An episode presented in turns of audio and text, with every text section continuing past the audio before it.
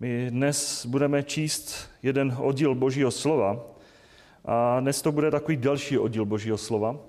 A proto samozřejmě my máme ve zvyku stávat, ale tím, že to bude další oddíl, tak můžeme klidně zůstat sedět.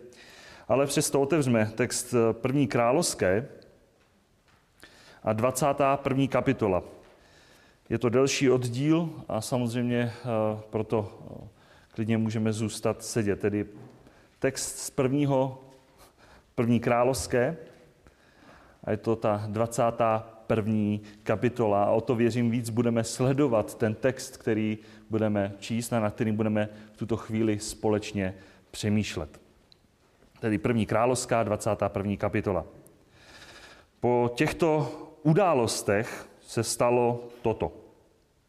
Nábod izraelský měl vinici v Izraelu vedle paláce samařského krále Achaba. Achab řekl Nábotovi, dej mi svou vinici a stane se mojí zelinářskou zahradou, protože je hned vedle mého domu.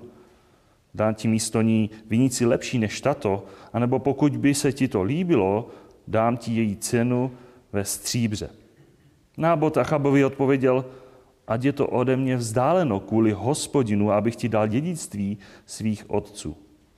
Na to šel Achab domů, roztrpčený a nazlobený kvůli tomu, že mu nábod izraelský řekl, nedám ti dědictví svých otců. Ulehl na postel, odvrátil tvář a nechtěl jíst pokrm.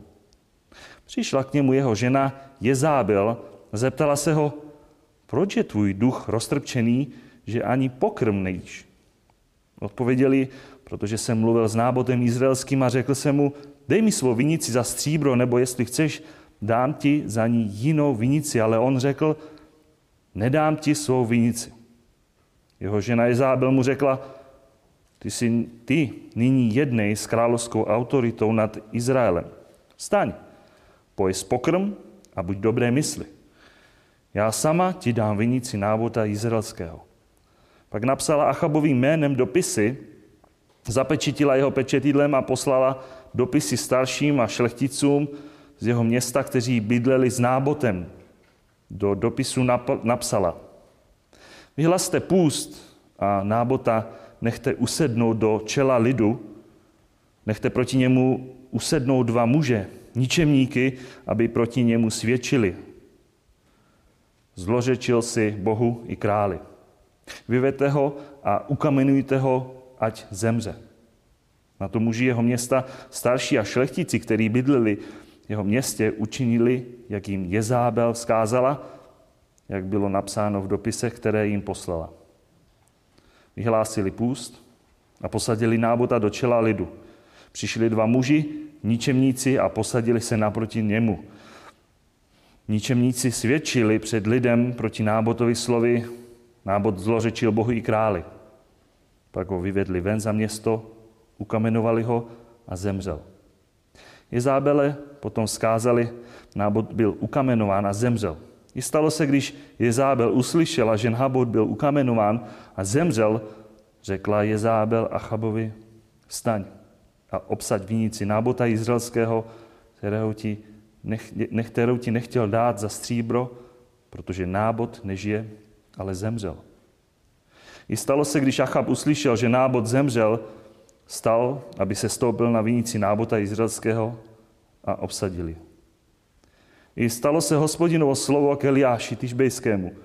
Staň, jdi naproti izraelskému králi, izraelskému králi Achabovi, který bydlí v Samaří. Hle, je na nábotově vinici. Sestoupil tam, aby ji obsadil. Řekni mu, toto praví hospodin. Zavraždil si a obsazuješ. Řekni mu, toto praví hospodin na místě, na kterém chlemtali psi krev nábotovu, budou psi chlemtat krev tvoji. Ano, tvoji. Achab řekl Eliášovi, našel, mě, našel si mě můj nepříteli? On odpověděl, našel, protože se zaprodal, aby spáchal to, co je zlé v hospodinových očích. Hle, přivedu na tebe zlo. Vyhladím tvé potomky, vyhladím Achabovi močícího na stěnu. Zadržovaného i propuštěného v Izraeli. Učiním s tvým domem to, co s domem, s domem Jarobeama, syna Nebatova, a s domem Bašeji, syna Achiášova kvůli provokacím, které si mě provokoval ke hněvu a sváděl Izrael k hříchu. A také o Jezábele hospodin promluvil, psi sežerou Jezábelu na valech Izraelu. Toho, kdo zemře Achabovi ve městě, sežerou psy. A toho, kdo zemře na poli, pohltí nebeské ptactvo. Skutku nikdo nebyl jako Achab, který se zaprodal, aby páchal to, co je v hospodinových očích zlé, jako, jak, ho, mm, jak ho naváděla jeho žena Jezábel. Jednal velmi ohavně, chodil za bůžky, stejně jako to činili Emorejci, které hospodin před syny Izraele vyhnal. I stalo se, když uslyšel Achab tato slova, roztrhl své roucho, vložil na své tělo žíněné roucho, postil se, spal v žíněném rouchu a chodil zasmušelý. I stalo se hospodinovo slovo k Eliáši Tyžbejskému. Viděl si, že, Achab přede mnou, že se Achab přede mnou pokořil. Protože se přede mnou pokořil, nepřivedu to zlo za jeho života, ale přivedu to zlo na jeho dům za života jeho syna. Tolik zečení Božího slova.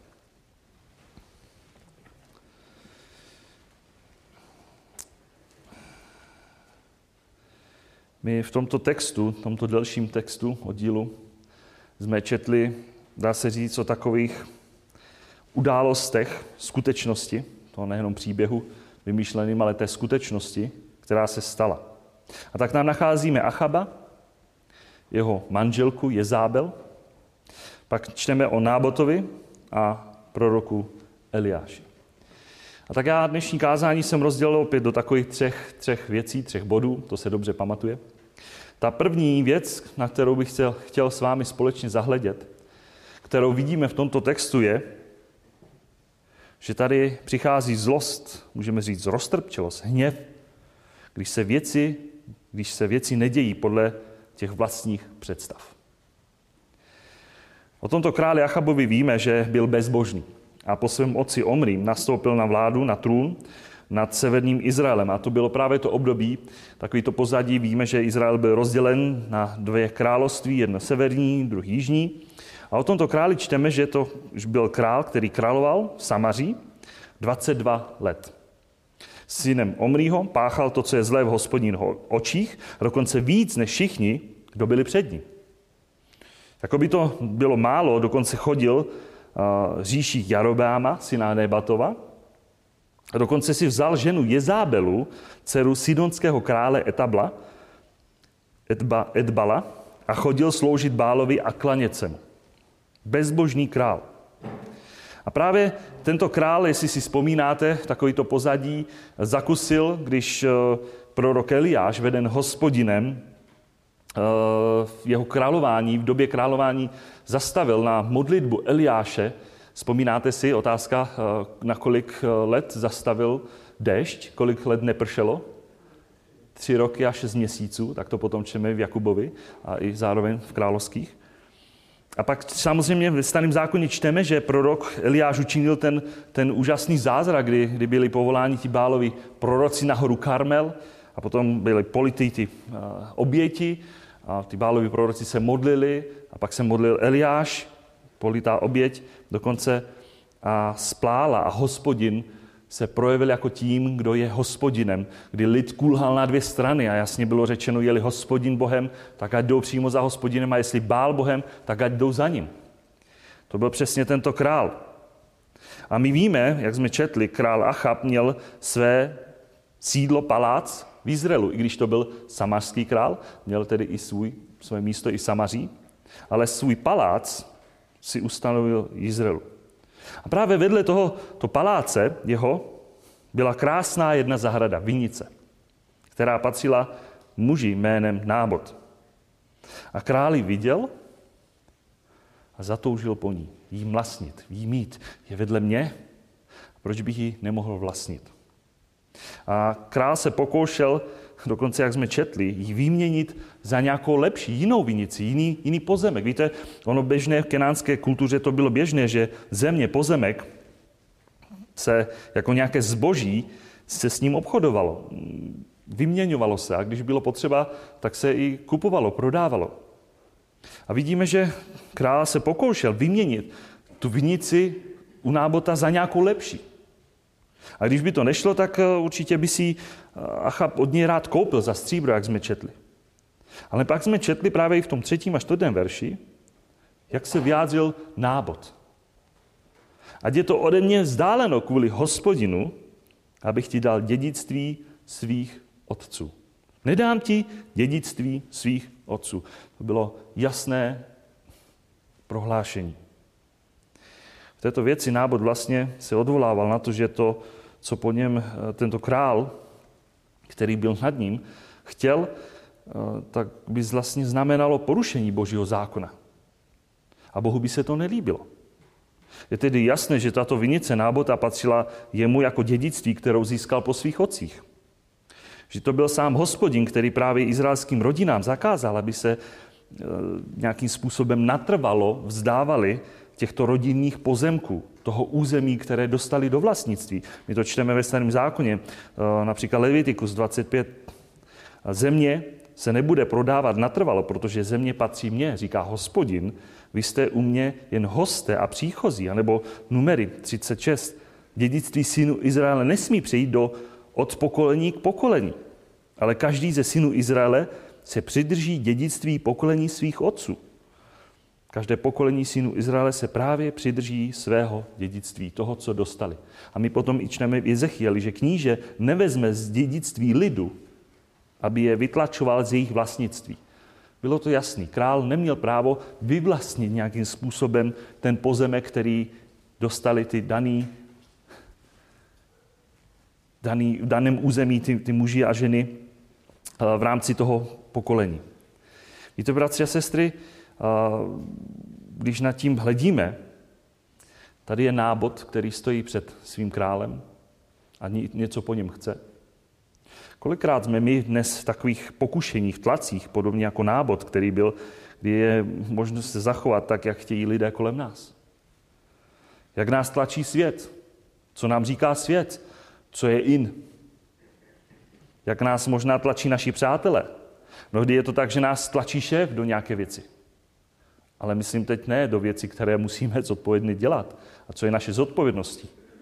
Ale kdy naopak víme, sice co je boží vůle, ale protože je někdo nade mnou a něco chce, tak se mu jednoduše podvolím. Musím poslechnout toho člověka. Ale skutečně tak toto čteme v božím slově? Což pak není, nečteme, že uposlechnout eh, Boha je víc, než uposlechnout lidi? Boha je třeba poslouchat více než lidi. A tak vidíme, že i nábod věděl, co je boží vůle v této oblasti. A i když měl před sebou samotného krále, tak přesto neuhnul. Přitom na nábodci byl určitě vědom toho, že by nepřišel o zisk. Jak se říká, určitě by nezůstal zkrátka. Buď by měl jinou vinici, nebo by dostal patřičně zaplaceno za to. Ale on více spolehal na hospodina a zůstal mu věrný, než aby dal na samotného krále, na jeho touhy, jeho žádost.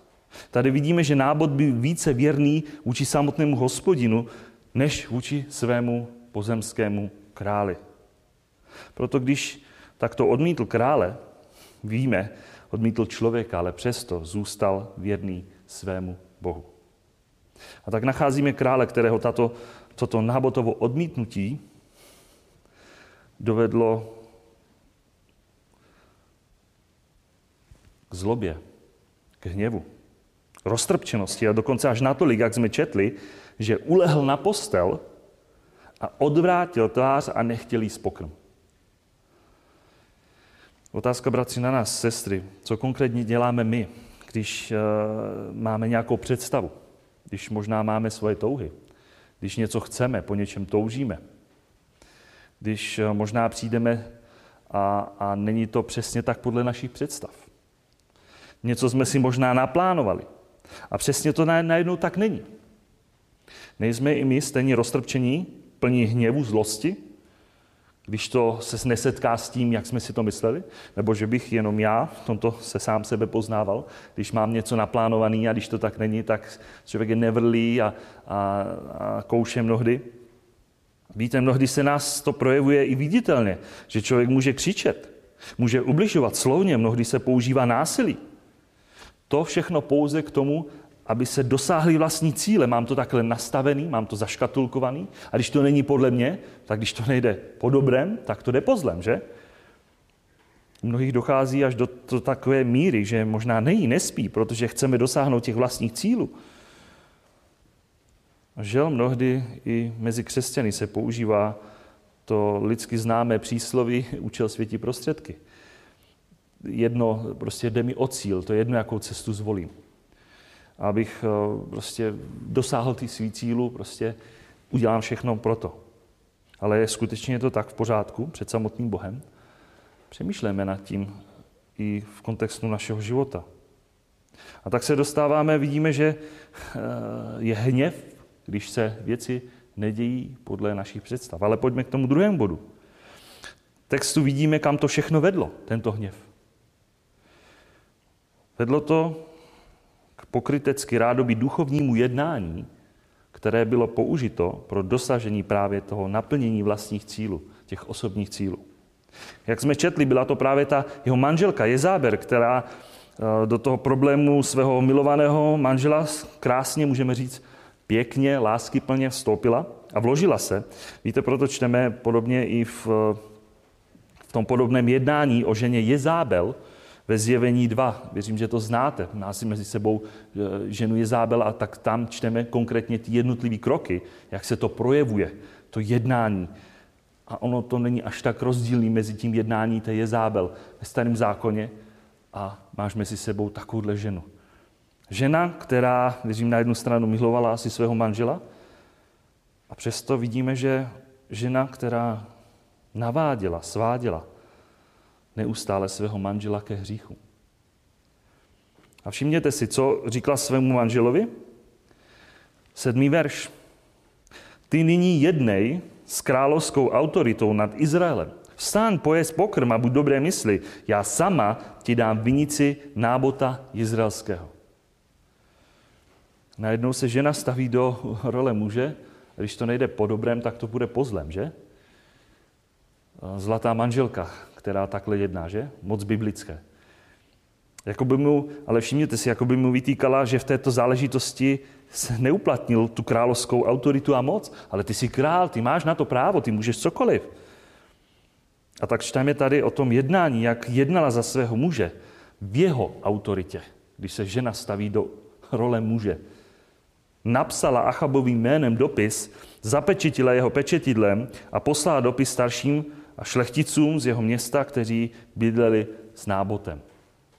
Víte, ono takový dopis, který byl zapečetěn eh, tím eh, pečetidlem, to byl v podstatě přímý králův rozkaz a taková neposlušnost takového příkazu by znamenalo ve své podstatě přímý trest od samotného krále. Neposlušnost toho, co tam bylo, ten obsah. A ty slova dopisu my pochopitelně čteme v našem textu. A všimněte si v tom textu, jakým vychytralým způsobem, můžeme říct, jakým sofistikovaným způsobem, co učinila Jezábel. To první, co vidíme v tomto textu, nebo vůbec v tom dopisu, vyhláste půst. Víte, otázka je, bratři, sestry, my víme, kdyby se našem sboru vyhlásil, co je špatného na pustu, že? Vyhlaste půst. Nic. Na půstu není nic špatného. Pokud víme, že se vyhlašoval půst, to naznačovalo mnohdy lidu, že hrozí nějaké nebezpečí. Možná nějaká katastrofa. Víte, takové uh, pokoření se před hospodinem, což je i půst, to mělo vlastně za následek takové odstranění buď hříšné osoby, nebo ten půst měl uchránit boží lid od přicházejícího božího soudu, hrozícího trestu toho nebezpečí, které Bůh mohl dopustit na boží lid. A my to vidíme na různých místech příležitosti, kdy boží lid najednou v božím slově čteme, že byl vyhlášen půst. Například při jedné příležitosti, kdy byli před bojem, třeba druhá paralipomenu, 20. kapitola, tam čteme, tu přišli a oznámili Jošafatovi, táhne proti tobě velký dav z druhé strany moře, od Aramu. Hle jsou Chasenovi z Tamaru, to je NGD, Jošafat dostal strach, rozhodl se hledat hospodina a čteme a vyhlásil v celém Judsku půst. Pokořoval se. Na pustu není nic špatného. Mohli bychom říct, že to je duchovní záležitost. Ale tam to nezůstalo. Ta další věc, kterou tady vidíme, že Jezábel si asi znala boží zákon, když měli postat dva muži, dva svědci, dva křiví, ničemní doslova syny Beliála, svědkové proti Nábotovi, kterého postavili, posadili Nábota, tedy posadili do čela lidu. A právě tito dva svědci měli svědčit proti němu. Víte, právě boží zákon vyjadřoval a vyžadoval při usvědčení člověka z hříchu minimálně právě dva svědky. Věřím, že to známe, to není nic neznámého, tak to čteme Deuteronomium 17.6. Ten, kdo má zemřít, ať je usmrcen podle svědectví dvou nebo tří svědků, ať není usmrcen podle svědectví jednoho svědka. Jeden svědek by nestačil, ale dva jsou biblický. Dva nebo tři svědci. A bylo to podle zákona. A tak se jí stalo. Asi zřejmě Jezábel zná za boží zákon. A z čeho konkrétně ho obvinili? To jsme četli z desátém verši. Zlořečil si Bohu i králi. A opět podle božího zákona, pokud někdo zlořečil Bohu a králi, tak to byla jistá smrt. My to čteme v Exodu 22, 27. Nebudeš proklínat Boha, ani předáka ve svém lidu nebudeš proklínat. A jak to Izábel napsala v dopisu, právě tím královským slovem, vůbec tou autoritou, tak se i stalo. My jsme to četli, vyhlásili půst, posadili nábota do čela lidu, přišli dva muži, ničemníci, posadili se proti němu, ničemníci svědčili před lidem proti nábotovi, slovy nábot zlořečil Bohu i králi a čteme, pak ho vyvedli ven za město, ukamenovali ho a zemřel. Víte, pro izraelský národ, vůbec lid v Izraelu, vůbec to všechno tak navenek působilo naprosto zbožně. Naprosto v pořádku. Pokud by lidé nevěděli, že ti dva svědkové byli naprosto bezbožní, ničemové, eh, a že jejich svědectví byla naprostá lež, tak bychom řekli na první pohled, že tam nebylo, co by bylo podle božího zákonu nějakým způsobem možné namítat. Půst. Dva potřební svědci za zlořečení hospodinu, jasná smrt trest. A dokonce jsme četli, že nábota vyvedli za město a tady vidíme, že tu násilnou vraždu ještě pokrytecky završili, že ho zabili na místě, které bylo dokonce v souladu s Možíšovým zákonem, se starým zákonem. Uvědomujeme si? My to čteme právě v Levitiku 24, kde čteme o jednom synu Izraelky, ale měl otce Egyptiana, a ten také proklínal hospodina, jeho jméno. Zlořečil Bohu. A tam čteme, že ho oddělili na nějaký čas, protože nevěděli, co mají s ním dělat. A pak čteme, hospodin promluvil k Možíšovi, vidět, toho, kdo proklínal ven za tábor. A všichni, kdo ho slyšeli, položí ruce na jeho hlavu a celá pospolitost ho ukamenuje. To bylo to, co se dělo. Na první pohled nebylo co vyčítat. Ale dokonce víme, že my potom čteme i ještě druhá královská, 9.26, že toto jejich jednání s nábotem, kterého zavraždili vůbec na jeho poli, na jeho vlastním poli ve Vinici, bylo dokonce ještě pojištěný tím, my si potom v závěru to přečteme, druhá královská 9.26, že byli dokonce ukamenováni na tom poli i nábotovi synové. Tedy byli odstraněni zabiti všichni možní dědicové, kteří by mohli po nábotově smrti dědit tuto jeho vinici. Tady vidíme, jak člověk dokáže velice moudře, sofistikovaně s každým detailem udělat hřích. Důkladný hřích provedení, to důkladné ničemné jednání. A tak víte, na první letný pohled to všechno vypadá velice zbožně. V pořádku, podle zákona. Ale sám Bůh hospodin viděl a věděl, že to všechno je naprosto zvrácené.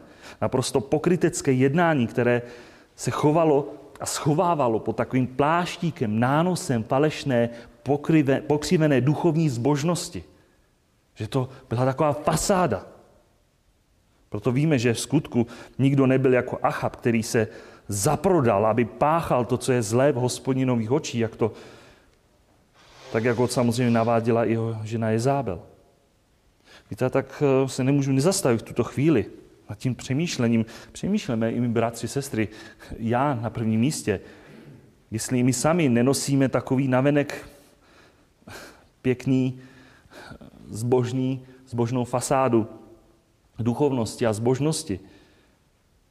Možná, že ukazujeme a projevujeme se, jak, jak jsme krásní, zbožní, jak jsme na určité duchovní úrovni.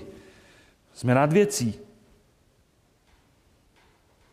Že my jsme těmi, kteří naprosto naplňují všechno to, co Bůh po nás chce skrze své slovo. Ale přitom je to pouze falešné hrané navenek. A přitom je to Bůh, který vidí do našeho srdce, do našeho myšlení, do našich postojů, motivů. Z jakých motivů to činíme? Jaký jsou vlastně naši cíle? Jestli je to sebe obětování se, nebo je to sebe uspokojení v tom jakoby, sebe prosazení se. Jestli jsme náhodou eh, v našem myšlení, motivech, jestli to není pouze plitkost, povrchnost, falešnost. Ono se to právě v mnohých případech pak v našem životě projeví. Kež by to tak nebylo. Já mám naději a za to se modlím, aby to u nás tak nebylo. Ale tak vidíme, že tady to nezůstalo. Vidíme, a to chci zdůraznit tu poslední třetí věc, také vidíme, že je tu prorokovo usvědčení z hříchu. Tento text, víte, je dost podobný tomu, co se odehrálo králi Davidovi. Jestli si vzpomínáte, když zřešil s Berčebou ženou Uriáše, kterou, kterou potom ho Nátan usvědčil, jakým způsobem. Já tam vidím dost velkou podobnost, protože to byly určitá splanutí, viděl žádost a potom nějaký hřích a výsledek byl stejný jak tam, tak tam. Hřích, to znamená smrt, zabití. A tak hospodin v tomto případě posílá svého služebníka proroka Ejáše, který prorokuje králi a víme, tady čteme takový trojitý soud. Jak soud nad samotným Achabem, tak soud nad jeho domem a zvlášť pak čteme soud nad jeho jemu věrnou manželkou, ale, ale nevěrnou hospodinu. Ten první soud, eh, prorok ho usvědčuje přímo Achaba a ukazuje, odhaluje jeho vlastní srdce. V tom konkrétním jednání. I když víme, že měla v tom jednání, jak se říká lidově prsty, velký podíl, jeho manželka Jezábel, přesto všechno, a to chci zdůraznit, všimněte si, že za plná zodpovědnost za toto jednání za tuto zodpovědnost nesl plnou zodpovědnost, jakoby tu tíhu zodpovědnosti na svých bedrech pouze muž. Tedy v tomto případě sám manžel Achab. Proto prorok nejde za Jezábel, ale za Achabem. On je tím, kdo byl zodpovědný za jednání své manželky, protože to schváloval. Možná to bylo za zády jeho, ale stotožňoval se s tím. Jedno tělo. A proto prorok přímo pojmenovává tento hřích. Zavraždil si a obsazuješ. 19. verš. My víme, že král dychtil po majetku svého blížního, což a propo stačí si přečíst jenom 10 boží přikázání, co z toho Achab sám porušil a pak zavraždil. Stejně jako to vidíme v případě, jak jsem řekl, samotného krále Davida ve smrti Uriáše. A i když nebyl tím, kdo přímo vykonal tuto vraždu Achab, ale přesto byl to král, který byl za to plně před Bohem zodpovědný. Víte, všimněte si, prorok, který nemáže med kolem úst králi, ale přímo pojmenovává to, co král učinil. A my si musíme taky uvědomit jednu věc, bratři a sestry, že to byl skorumpovaný král, který mohl tohoto proroka klidně na místě usmrtit. A my víme, jak ho oslovil nepříteli, že? Jemu hrozilo okamžité, okamžitá smrt. A přesto prorok pod vedením Božího ducha jasně, konkrétně, ne falešně, ne pokrytecky, ale konkrétně pojmenovává to, oč jde. Jinými slovy z Nového zákona, nazývejte věci pravým jménem.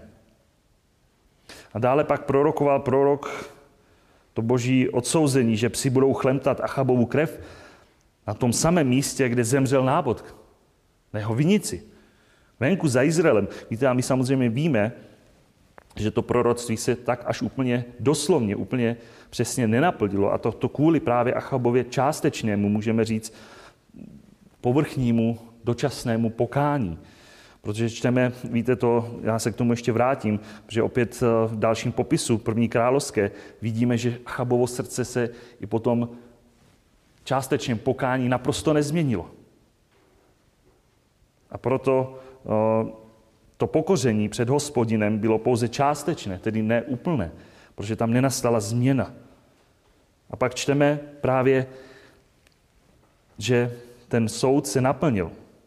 Ale dokonce čteme ne, že Achabovu krev psi budou chlemtat právě venku za Izraelem, ale pak, když pozorný čtenář bude číst 1. královsko 22, 37 až 38, tak tam čteme, že psi chlemtali Achabovu krev, která stékala z toho vozu. Ne venku za Izraelem, ale bylo to u samařského rybníka, kde byl čištěn ten vůz, na kterém byla bylita jeho krev. A ten druhý soud byl pak hospodinem pronesen nad domem Achaba. Právě tento vynesený soud byl v podstatě totožný se soudem, který byl vynesen nad Jarbámem. My to můžeme číst v 1. královské 14, 10 až 11. A nebo byl také podobný tomu soudu, který byl nad, pronesen na Bajšou, Bajšou, jak jsme to četli. A to jsou v podstatě stejné, stejné důrazy. Že kdo zemře ve městě, toho sežerou psy. A toho, kdo mu zemře na poli, pohltí nebeské ptactvo. Všimněte si, vidíte, jaký dopad toto jeho hříšné, bezbožné, rádoby zbožné jednání mělo eh, vůbec nejenom na jeho samotného vliv, ale na jeho celý dům, na jeho potomky.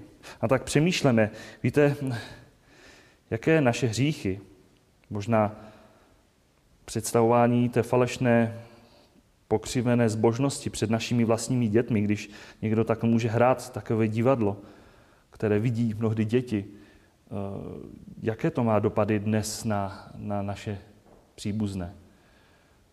Víte, ale naopak zase pozbuzení pro nás, jaký naopak dobrý, úžasný, správný dopad má to, pakliže eh, vedeme děti a vidí v nás a na našem životě tu skutečnou, upřímnou, nefalšovanou, nepokryteckou zbožnost, kdy milujeme Pána, kdy sloužíme Jemu, kdy nám nejde o naší vůli, kdy se hněváme, ale nehřešíme, kdy dokážeme činit pokání, kdy, kdy odpouštíme, kdy je nám odpuštěno, kdy netoužíme jít za vlastními cíly, kdy si nehrajeme na křesťany, ale ukážeme v pravdě, jaký jsme.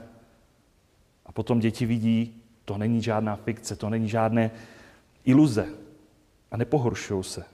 Je to čistá zbožnost a děti to vidí. A je tam potom i požehnání. A ta třetí, to třetí vyslovení Božího soudu bylo nad samotnou manželkou Achaba, Jezábel. Ona byla souzena hospodinem zvlášť, protože to byla ona, která naváděla svého muže, aby vůbec byla tím, kdo podporovala svého muže uctívání bála a aby činil další hříchy. A manžel si ji nechal tak vést. Víte, kolik dnes je takových žen a i v křesťanských rodinách, kdy ženy, když vidí to prázdné místo a neschopnost manžela muže, tak začnou vést?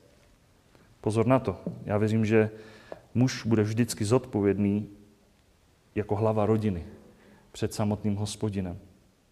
A v dnešním textu jsme konkrétně četli její působení v její rodině. Eliášovo proroctví jasně znělo, ten boží soud nad Jezábel.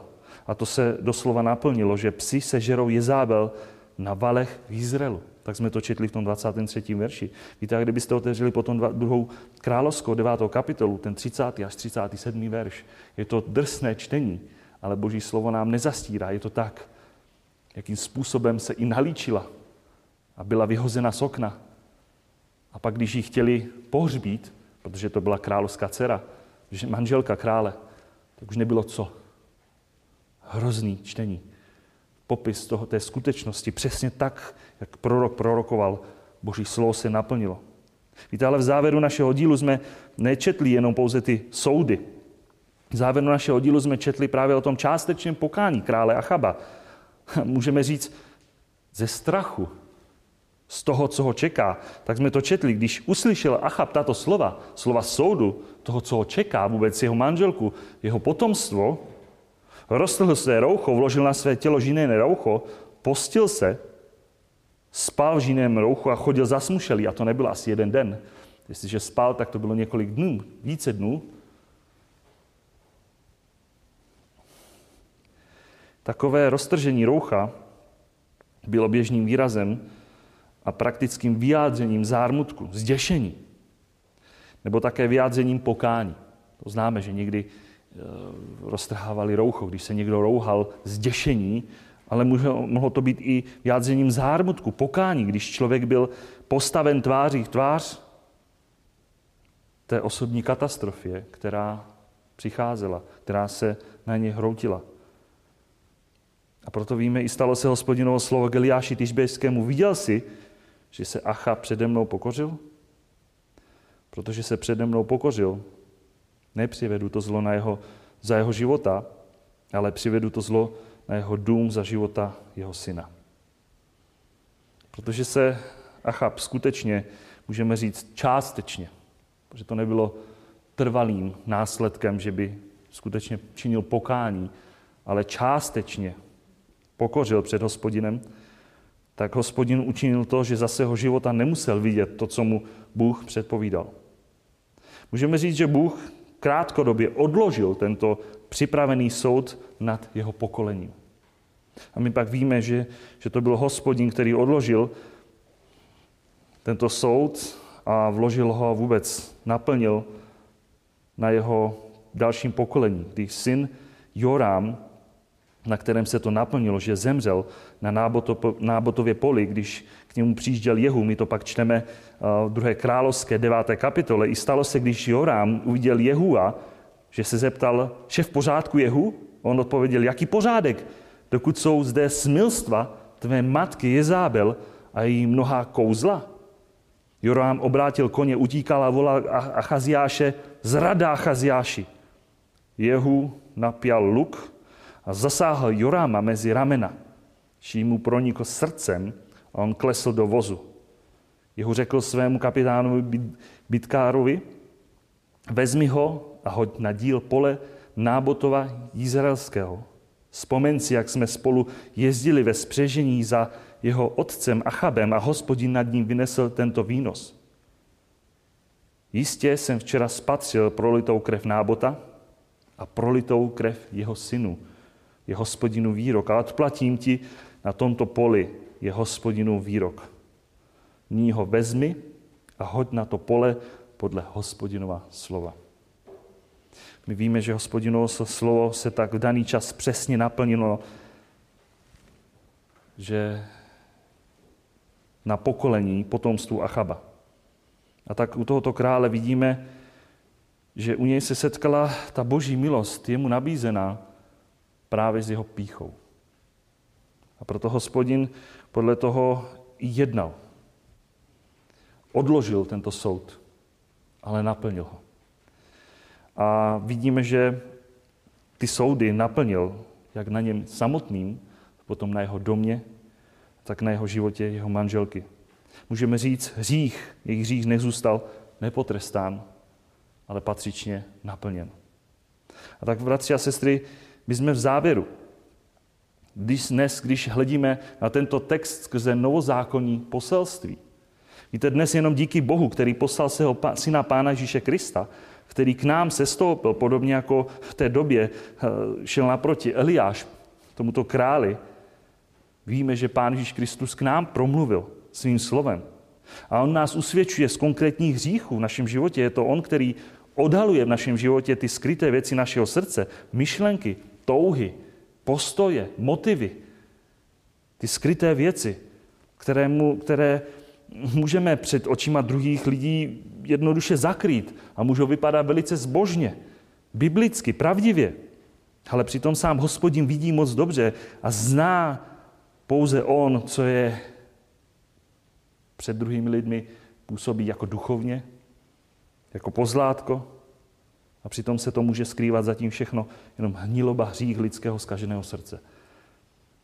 A víte, on to nečiní v našem životě proto, aby nás odsoudil, aby nás eh, zničil, zrujnoval, zdecimoval. Ne, ale abychom činili uh, nějaké rádoby pokání nebo částečně pokání, ale abychom trvale změnili své myšlení, postoje, svého srdce, motivy. Pakliže to nejsou ty motivy, které pán dává. Abychom se víc a víc proměňovali k obrazu ne našemu, podle našich tužeb, ale k obrazu jeho syna Pána Ježíše Krista. A tak zkoumeme na základě dnešního slova, jestli se nenachází v našem životě takovéto jednání, postoje, že možná i v našem křesťanském životě jdeme tvrdě za svými vlastními cíly a když to není podle toho, jak si to představujeme, tak se mnohdy uchýlíme k nekalým praktikám, které, kterým dáváme pěkné duchovní nálepky. Aby to vypadalo na povrch zbožně, ale ve své podstatě to před samotným Bohem naprosto nečisté a zvrácené. Pozor na to. Potom se lidé setkávají v církvi s mnohým pokrytectvím, kdy tady se usmíváme a, a srdci bychom nejradši vzali nůž na bratra, na sestru. Zkoumeme ve světle tohoto dnešního božího slova vlastní životy, protože nás pán nás nevede, abychom zůstávali v nějaké falešné, falešnosti, povrchnosti, v píše, ale zjevuje nám milost, aby jsme ji přijmuli a žili z milosti a nechávali se očišťovat krví Pána Ježíše Krista a víc a víc proměňovat k obrazu Božího Syna Pána Ježíše Krista. K tomu, ať nám Pán dává sílu, moudrost a vedení. Pánu Ježíši Kristu. Amen.